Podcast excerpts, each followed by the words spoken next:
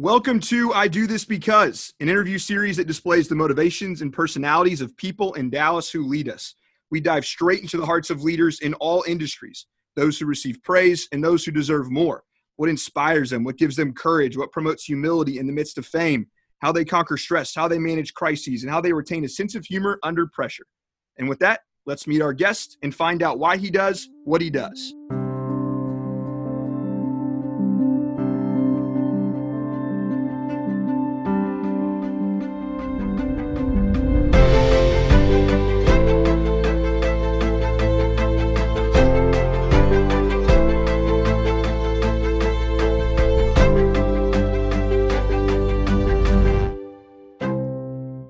Hello, Dallas and beyond. My name is Grant Schmidt. We are here with the Mark Cuban, the owner of the Dallas Mavericks, co owner of 2929 Entertainment, chairman of AXS TV, star of ABC's TV series Shark Tank, owner of Magnolia Pictures. The list goes on. Mark is currently worth $4.3 billion. But it's my view that simply putting a number on Mark's wealth undervalues his contributions to Dallas, to the country, to the advancement of technology and business and beyond. Mark, we are honored to have you on today's edition of I Do This Because. We're going to jump right into it. I just finished reading your book, How to Win at the Sport of Business. And at the end of it, I was ready to run through a brick wall and take on the world.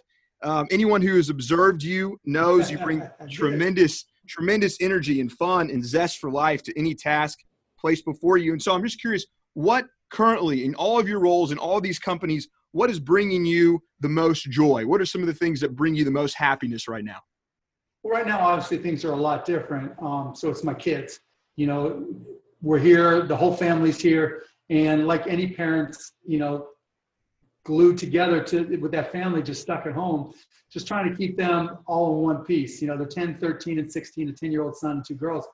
Um, and that, that's his own challenges. A 16 year old and a 13 year old daughter are challenges in and of themselves trying to do it during a pandemic. That that's what's keeping me the the most focused right now. And after that, I mean, I'm an investor in over 200 businesses, and so trying to stay connected and trying to offer support there um, where any of my portfolio companies need it. I want to ask you just a little bit about about being a dad. You know, you've you've always said that you always want to make sure your kids don't take things for granted and that they appreciate things. I've heard you answer many questions about that. But what do you what do you think? How have your kids impacted your approach to business in some ways, other than trying to be more present to them? Do you feel like you changed in your approach um, in, in some of your, you know, yeah, there's sport? a couple things that, that yeah. have changed. You know, you you watch to see how they use media, you watch to see how they use technology and learn from it. I'll give you one perfect example. I've always been a big reader. From the time I was a kid, you know, I read everything I could about business, and that gave me a real competitive advantage. I mean, significant, and continues to this day. My kids aren't big readers, particularly my 13 and 10 year old. But one day, my, my 10 year old was asking me about Shark Tank. And he doesn't watch the show on television, traditional television. And he starts asking me why I don't like royalty deals. I'm like, well, Jake, do you know what a royalty is? And he explains it's a percentage of sales. And I'm like, well, Jake, when you do that, that eats up part of the, the seller's gross margin. I'm like, do you know what gross margin is? And he explains, you know, the difference between the, the sales price and the cost. I'm like, where did you learn all this? He goes, I'm watching on YouTube videos. And as I see him um, learn different things and talk to him and, you know, understand his viewpoint of the world, where I might have gotten from books and newspapers and maybe TV, he's getting all his knowledge of my middle daughter too from online sources like YouTube. So I've had to recognize that not everybody's going to want to read books and that kids today learn differently. Um, yes. And so you just have to address that and deal with it and recognize that in your businesses as well. Yes. So, related to that point, Mark, I've heard you say many times that the best way to be a good salesman is to be empathetic and to truly put yourself in the minds and in the shoes of your customers. And so, what is the Mark Cuban model for doing that? Preparation. I mean, my first company, Micro Solutions, we sold the law firm, Thompson and Knight, um, and a whole bunch of you know long-time firms and I had to understand how a law, law firm operates, how they make their money, their billing systems, their accounting systems, how they track expenses, all those things. And so before I could go in, in there and offer a solution, I couldn't just wing it and hope they told me everything I needed to know. I had to dig in and learn. And whether it was a law firm, whether it was Walmart, whether it was you know a little tiny company, Um, it was my job to be prepared walking in. And then once I understood enough about their company and then asked questions when I got there, I knew how to apply my technological talents to create an environment or create a, um, a solution where I made them more productive, more profitable, and gave try to give them a competitive advantage. Because that's always my goal. How can I make it in business? How can I make my customers more productive, more profitable, and give them a competitive advantage? Period. End of story. But I can't even begin to address that if I don't understand their business. Right. Okay.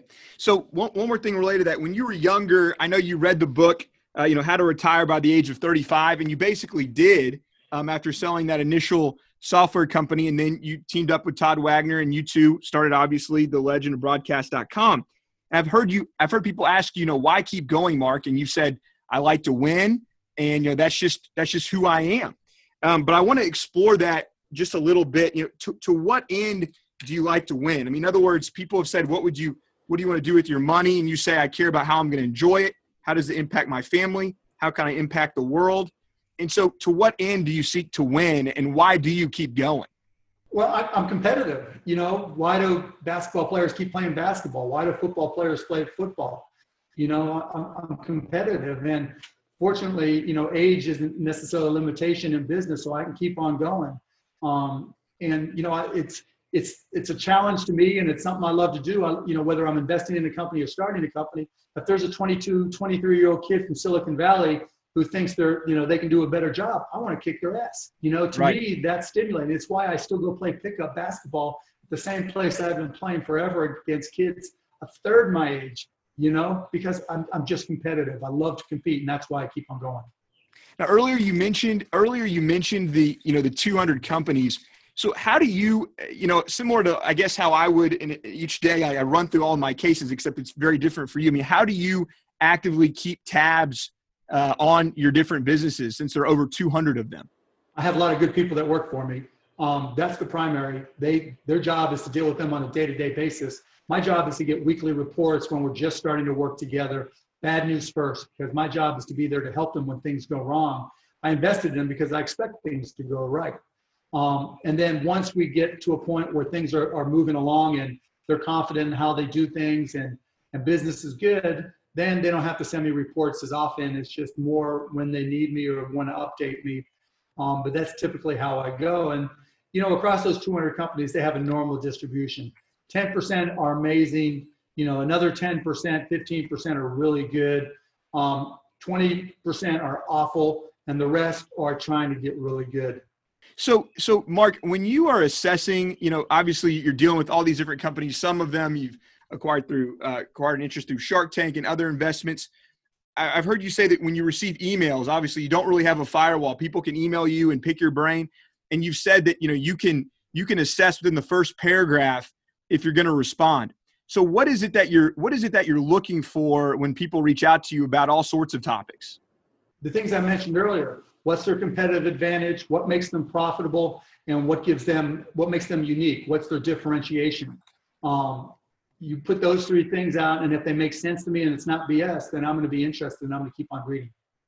What about those some of the other miscellaneous requests? Like, for example, there's a great story about the woman Laura Stewart recently and how she reached out to you. She had the insurance adjustment business and you connected her with Vista Bank.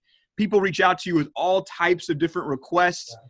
And questions. I mean, how do you determine then whether or not you're going to respond, whether it's something that you want to uh, become involved with? It's really, can I help them? You know, in that particular case, it was really easy for me to send him to John Steinmetz at Vista Bank. It was just a little forward. You know, sometimes uh, when people write a three-page backstory, I don't get past the first couple paragraphs. But if it's like, look, I have this issue. Here's what the issue is. Here's how you know if, if you're able to, you can solve the issue. And if I'm able to, why wouldn't I? Um, it, it, you know, but obviously I can't do them all. But at least I'll read them, and if I can help, I will. And then what, Mark, in terms of assessing you know people I, have heard you say when you're on the shark tank um, that sometimes you know obviously there's some financial components but other times you look at whether or not you know someone is a learner and a worker and whether they're going to admit when they're wrong um, but how do you assess you know what is your uh, your method of assessing someone when they walk in the door to determine whether or not they have you know the x factor in your view asking questions you know um, like the very first interview i did um, with um, when I got interviewed for your business software way back when, when I was in my 20s. One of the questions the guy asked me was, if you don't know the answer to a question, what do you do? And my answer was, I look it up in the manual and I figure it out. You know, and I've used that same type of question ever since. What do you do if there's something you don't understand or know? And that's what it comes down to you know, because the only constant is change. We're always going to be dealing with adversity. We're in the middle of the greatest, you know, stint of adversity that we've seen in our lifetimes. And so I always try to, you know, gauge just how committed they are, how flexible they are, how dynamic they are, and are they always going to learn? Because particularly with technology, if you're not willing to learn, you're going to fail. Do you, Mark, do you have any? I mean, you previously talked about having fear in terms of, hey, I, I want to make sure that the next guy isn't going to beat me out, similar to what you said earlier. You strike me now as as generally fearless, and so I'm wondering, you know, what what keeps you up at night, if anything, what you do, what you worry about, other than the basic, hey, I want to make sure that these companies are running smoothly and that we're doing the right thing. I mean, other than the obvious with the pandemic, um, I mean, to me, it's just changes in technology because it's hard to keep up. You know, how much time can I put in to truly understand the difference between when you use machine learning, when you use a neural network, you know, when do you use a, a GAN versus a RNN versus, you know, an RCN versus all the different types. I don't have to create them, but I have to understand them so I can understand the conversations I'm having. Right now, we've, we've learned a tough lesson via the pandemic that we need to manufacture more products in this country versus overseas. But how do we do that? Well, I think it's, you know, robotics are going to be key to the United States competing globally. I need to learn more about robotics. That's what I'm doing now. Same with precision medicine. How is that going to work? So those are the things that keep me up. How am I going to keep up with learning all these things and really be able to use them in a business environment so that so that it works? And Mark, what what do you read to ensure that you're staying up with the times? I mean, for example, do you read you know do you have a do you read the Dallas Morning News in addition to other you know um, magazines that you rely upon or other databases that you rely upon? I read everything, everything I get my hands on. You know, I'll go on Twitter and do different searches or follow different people, and when they you know promote something or you know discuss something, I'll click through it and I'll read. Um, I have lots of newsletters that I subscribe, email newsletters that I subscribe to you know, AI, you know, some podcasts. Not, I'm not big on podcasts, but every now and then, this week in machine learning, this week in AI, those types of things. Just, you know, robotics review, just ways that keep me connected. And I don't have to be the world's greatest expert. I just have to have a good bullshit meter, you know, because when I get pitched, everybody today says they have an expert in AI or robotics. Everybody says so and so was a PhD at this Ivy League school or that Ivy League school you know, and that means nothing um, because AI is hard, robotics are hard, um, and they're expensive to do as well, and they get it wrong. And so if I'm not able to discern right from wrong, then I'm going to have a real problem. And so, you know, I read everything I can possibly find the time to read. And who? I mean, it sounds like so. And I also add, I'll do tutorials and some Coursera stuff as well. Okay. Okay. And it sounds like you know with in the world of AI and robotics, you obviously have certain people who you rely upon, but who are who are your um, true confidants? I mean, for example, I know that you know you're you're friends with Warren Buffett and people of that stature, but who who is Mark Cuban really uh, calling to consult and to brainstorm and to fact check? I mean, I, I I have friends that I talk to, but I'm not the type. I'm not like okay, I have this mentor that I run everything by you know, and I really turn to for guidance. I'm more like, I'm, I need to figure it out for myself because by figuring it out for myself, I understand the processes that are involved in making something happen. Um, I know a lot of people use mentors, and that's a good thing, but that's just not my style. If I see something I don't understand, it's rarely, okay, Todd, Steve, whoever, explain this to me. It's more, okay, I'm going to keep on reading until I figure it out. Got it. And you mentioned you mentioned your friends in your book. You mentioned you know, you said, look, when I reach out to you, I'm not just calling to, I'm not just calling to chit chat. Um, you know, I'm not just, um, I'm not just calling necessarily to check in, but I'm, I'm often calling to talk business. And so I was trying, you know, on, on one hand, I know you've got these great friends from high school, and you always say you've got your running buddies and then your friends. But is it the case that that you still don't necessarily call just to check in, or do you feel like you've changed in that way? Yeah, I'm not a big chit chatter. Now things, you know, now are changed. I have my Zoom calls with my high school buddies. I have Zoom calls with, you know, some work buddies. I have Zoom calls um, with college buddies. And so it's a little bit different there. But yeah, I mean, I'll send emails more than I'll just talk on the phone. You know, so I keep in touch with all my friends almost daily via text or or emails. Um, I'm talking to one of them somewhere. Um, but yeah, it's not like I'm not a chitty chatty, you know, type person where, hey, what's going on? What'd you do today? That's just not me. That's not my personality. Right. Okay. So, so given the preciousness of time and given obviously that you have very limited time and, and high demand, how is your, how is your schedule blocked out? I mean, is every minute accounted for? How do you decide, hey, this person does get a meeting, this person does get a phone call? Um, I try to keep my schedule as open as possible, but lately, with everything going on, it's been more difficult. And actually, that's by design that it's been a lot more filled up. Just because when you're stuck in quarantine, it's Groundhog Day, it makes the days go by faster. Um, but in terms of who, it just depends on impact. I, I, look for, unless they're a friend or a friend of a friend, um, and I'm just, you know, because we're friends, I'm, I'm trying to help out, then I look for leverage and impact. What's going to benefit me the most? Am I going to learn from it? Is it going to challenge me? Is it interesting to me? Is it going to help me get a message I'm trying to get out, out to a greater audience? Um, I like to do a lot of interviews that are with people I don't agree with. So you'll see me on Fox News all the time because it's fun for them to challenge me, knowing that I'm not a fan of Donald Trump's and they, you know, are playing that role and just being hit with all these questions, you know. And so I, I like that stuff. I, I, like that challenge, and I like the fact that um, I can it's fun to fight back. That's the battler in me, the competitor in me. So you mentioned you mentioned President Trump and you mentioned you know Fox News. I just want to you're asked in every single interview, of course, whether you want to run for uh, whether you want to run for president or enter politics. I know you said you put it up to uh, for a family vote and the family voted it down four to one. But what about Mark? What about running for president intrigues you? I mean, it's not so much that I'm dying to be president. It's more that the guy in the office isn't very good at what he does. Period. End story. You know, and I just the way the two period, the way the two party system works, we don't get our best con, um, candidates. We get who the parties choose that meet their needs rather than what's the best for the country, and and that's a problem. I mean, the perfect example right now is you know we the candidates we're going to get for all offices were primarily from the two party system pre-pandemic you know and, and so we chose um, primary um, winners that may or may not be the best to to help us solve the problem we're in the middle of right now.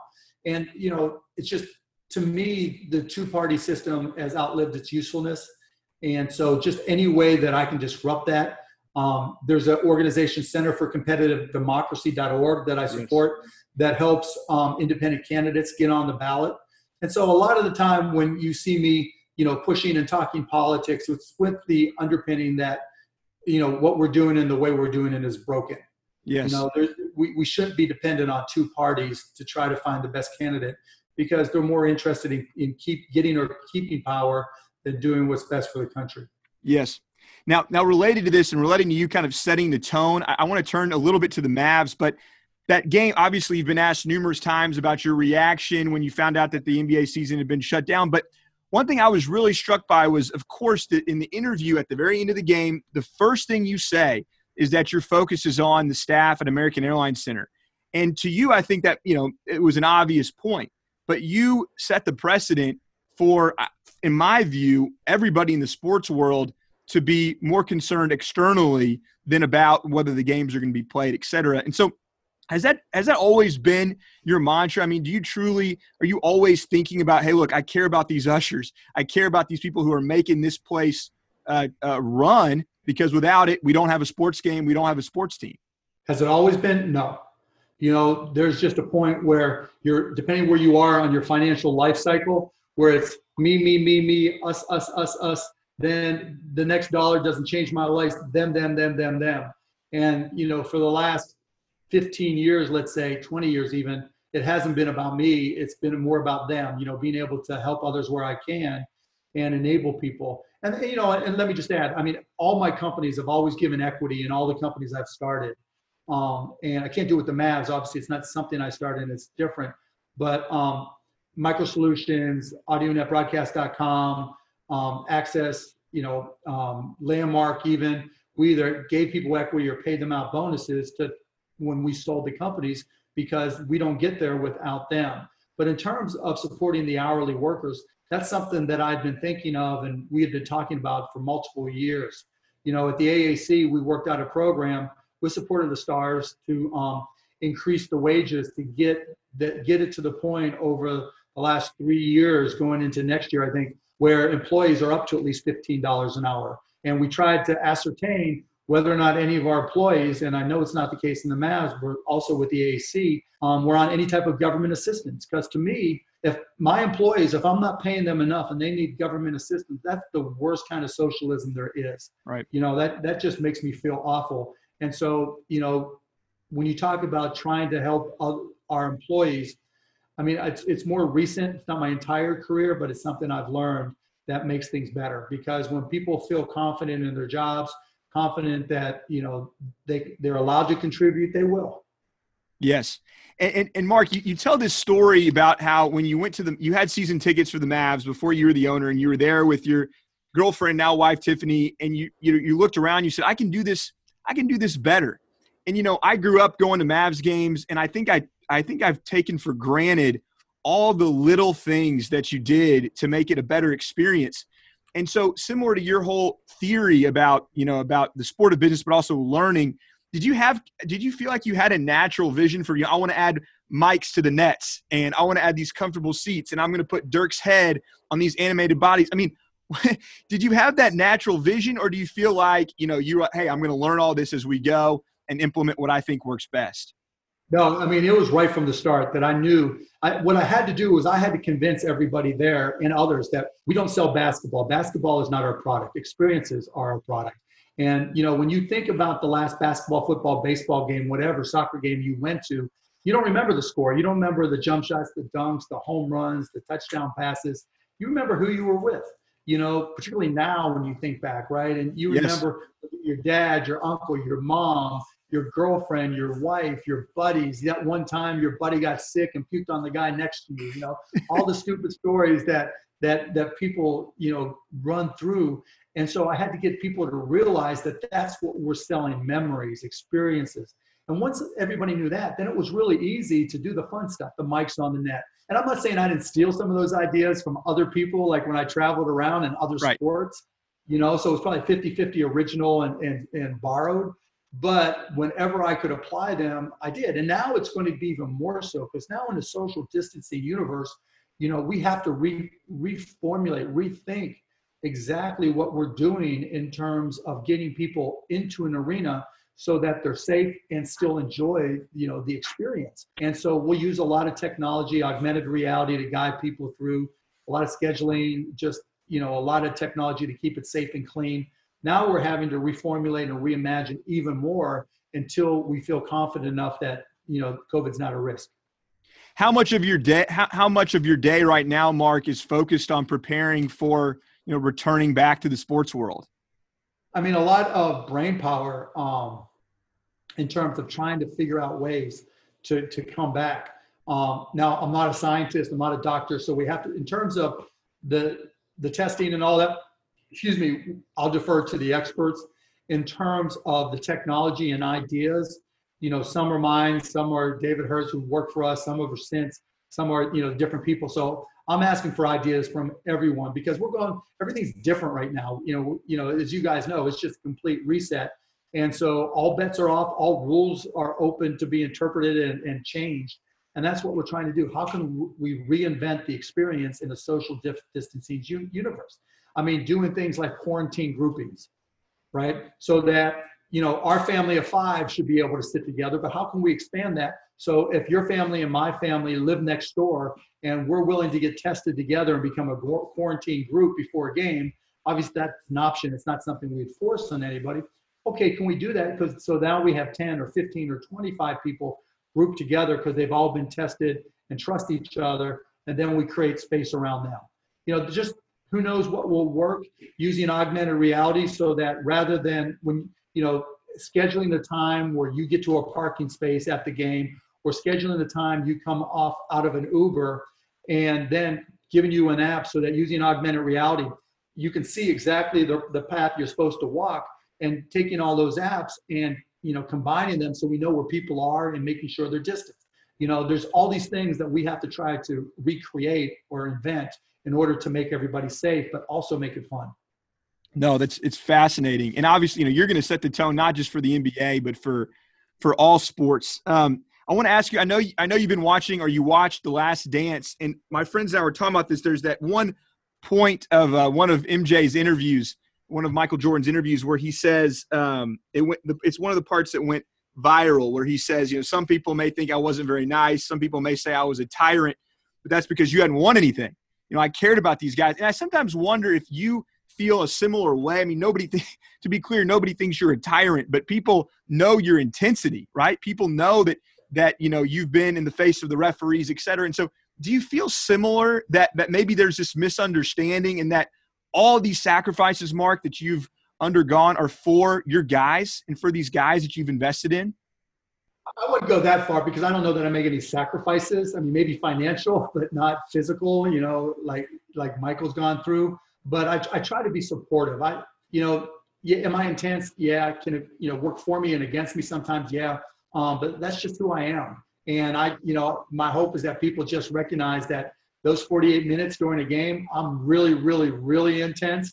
But anybody who knows me, you know, the rest of the day, the other two, 22 hours of that day, I'm pretty chill. Right. And so I think when, when people see that, I mean, they're, you know, if you know me at all, then you just realize that's how I am. But yeah, yes. I'm not, I'm not worried about how people perceive me or if people think, you know, that I'm too intense or anything. This is who I am. You know, it's when I, like when I first bought the Mavs, people were like, why aren't you going to be like a regular owner? Go sit in the, you know, the owner's box and just write checks. And I'm like, no, that's not why I bought the team. Right. You know, this is what I, I love basketball and, and this is what I want to do. There was a recent interview, Mark, where somebody jokingly said, all right, Mark, you and Michael Jordan are in the same room. Who is the alpha male in the room? Um, and you said, you said me.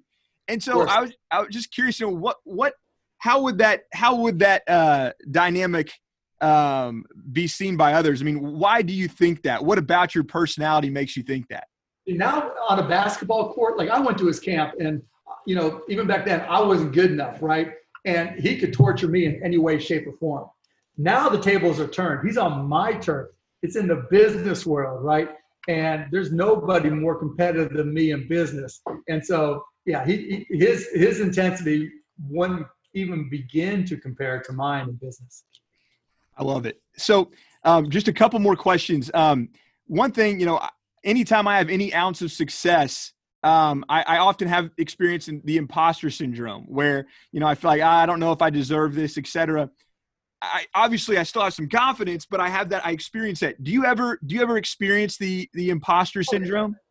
Oh, of course. It's like, it's not about whether or not I earned it. It's just a question of scale you know why did i why was my timing right you know for the internet stock market i was wealthy before then i had you know a fair amount of money i was retired long before we started broadcast.com um, but yeah i mean you always you never want to take it for granted and you're always like wow how did this happen to me and um, that that's just natural um, do i think i earned my way absolutely do i think you know i deserve to be a billionaire nobody deserves to be a billionaire. There's always luck involved. Either you were born to the right parents or you you had good timing. You know, whatever it may be, you work your way to create that opportunity, but you need some luck. And so, yeah, there's always a a, a measure of imposter syndrome, but not because of the work, just because of the scale. Yes, and I've heard you I've heard you say, um, you know, being being a billionaire can sometimes be weird, uh, for lack of a better word. And so I'm wondering, what about it? You know, now that you've experienced it for many years, you know, what what's weird about it now from your perspective? Because every that's the first way everybody describes you. you know, I could I, I could you know be dunking with my um, ankles, and people would say that billionaire Mark Cuban is dunking with his ankles and not pay attention. You know, or you know, it's just crazy. That's always the the first way people describe me, and you know, it, it just is what it is. I can think of worse problems to have Yes. Um, so I'll take it. Okay. Um, now, there's a chapter in your book where it's it's titled "What Will You Remember When You Are 90," and it's a really it's obviously a good framework, but you didn't necessarily you were posing it for others, but I didn't get a sense that you answered it, which is why I wanted to ask you about it. So, so what's what's Mark Cuban's answer to that question? What will you remember? What do you want to remember when you're 90? I mean, obviously the accomplishments of my kids, but yeah, all the fun things that I did you know, I mean, that's why I did WWE a couple times. That's why I was on Dancing with the Stars. You know, that's why, you know, the Mavs and, you know, so many other things. That's why I did Shark Tank. Um, you know, one of the reasons why I started on Shark Tank. There's just so many examples where, you know, you could say, no, you know, people might think it's stupid or people might think this or people might think that. And I'm like, oh my God, if I don't do this, I'm going to regret it forever. And if I feel that way, I'll do it. Yes.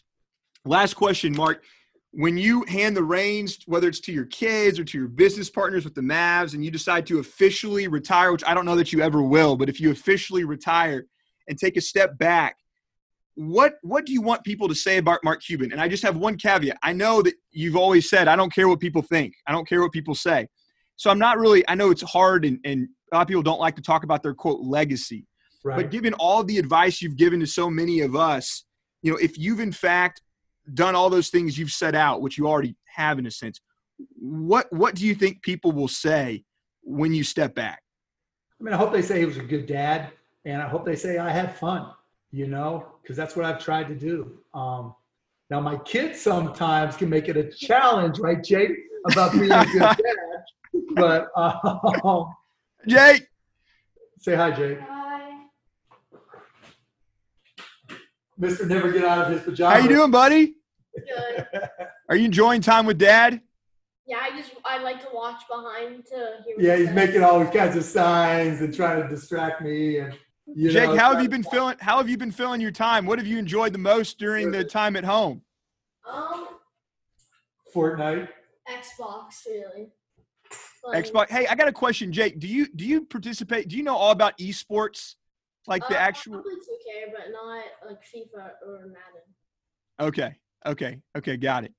So, are you yeah, able to keep in touch with the sport, the esports side of it yet? But you know, maybe someday if he's good, he can play esports. Yeah, I'm probably not though. I don't really like EA or anything like that. I think it's most esports. Yeah, see, he does the same thing. Same to me, just walks off. nice to meet you, buddy. Mark, thank you so so much for your time. Thank you for everything you've done for Dallas, um, as I said earlier, for the country, for business, for technology. I'm very grateful for your time. Thanks, Grant. I enjoyed it, man. It was a fun interview. Jake, say thank you. Thank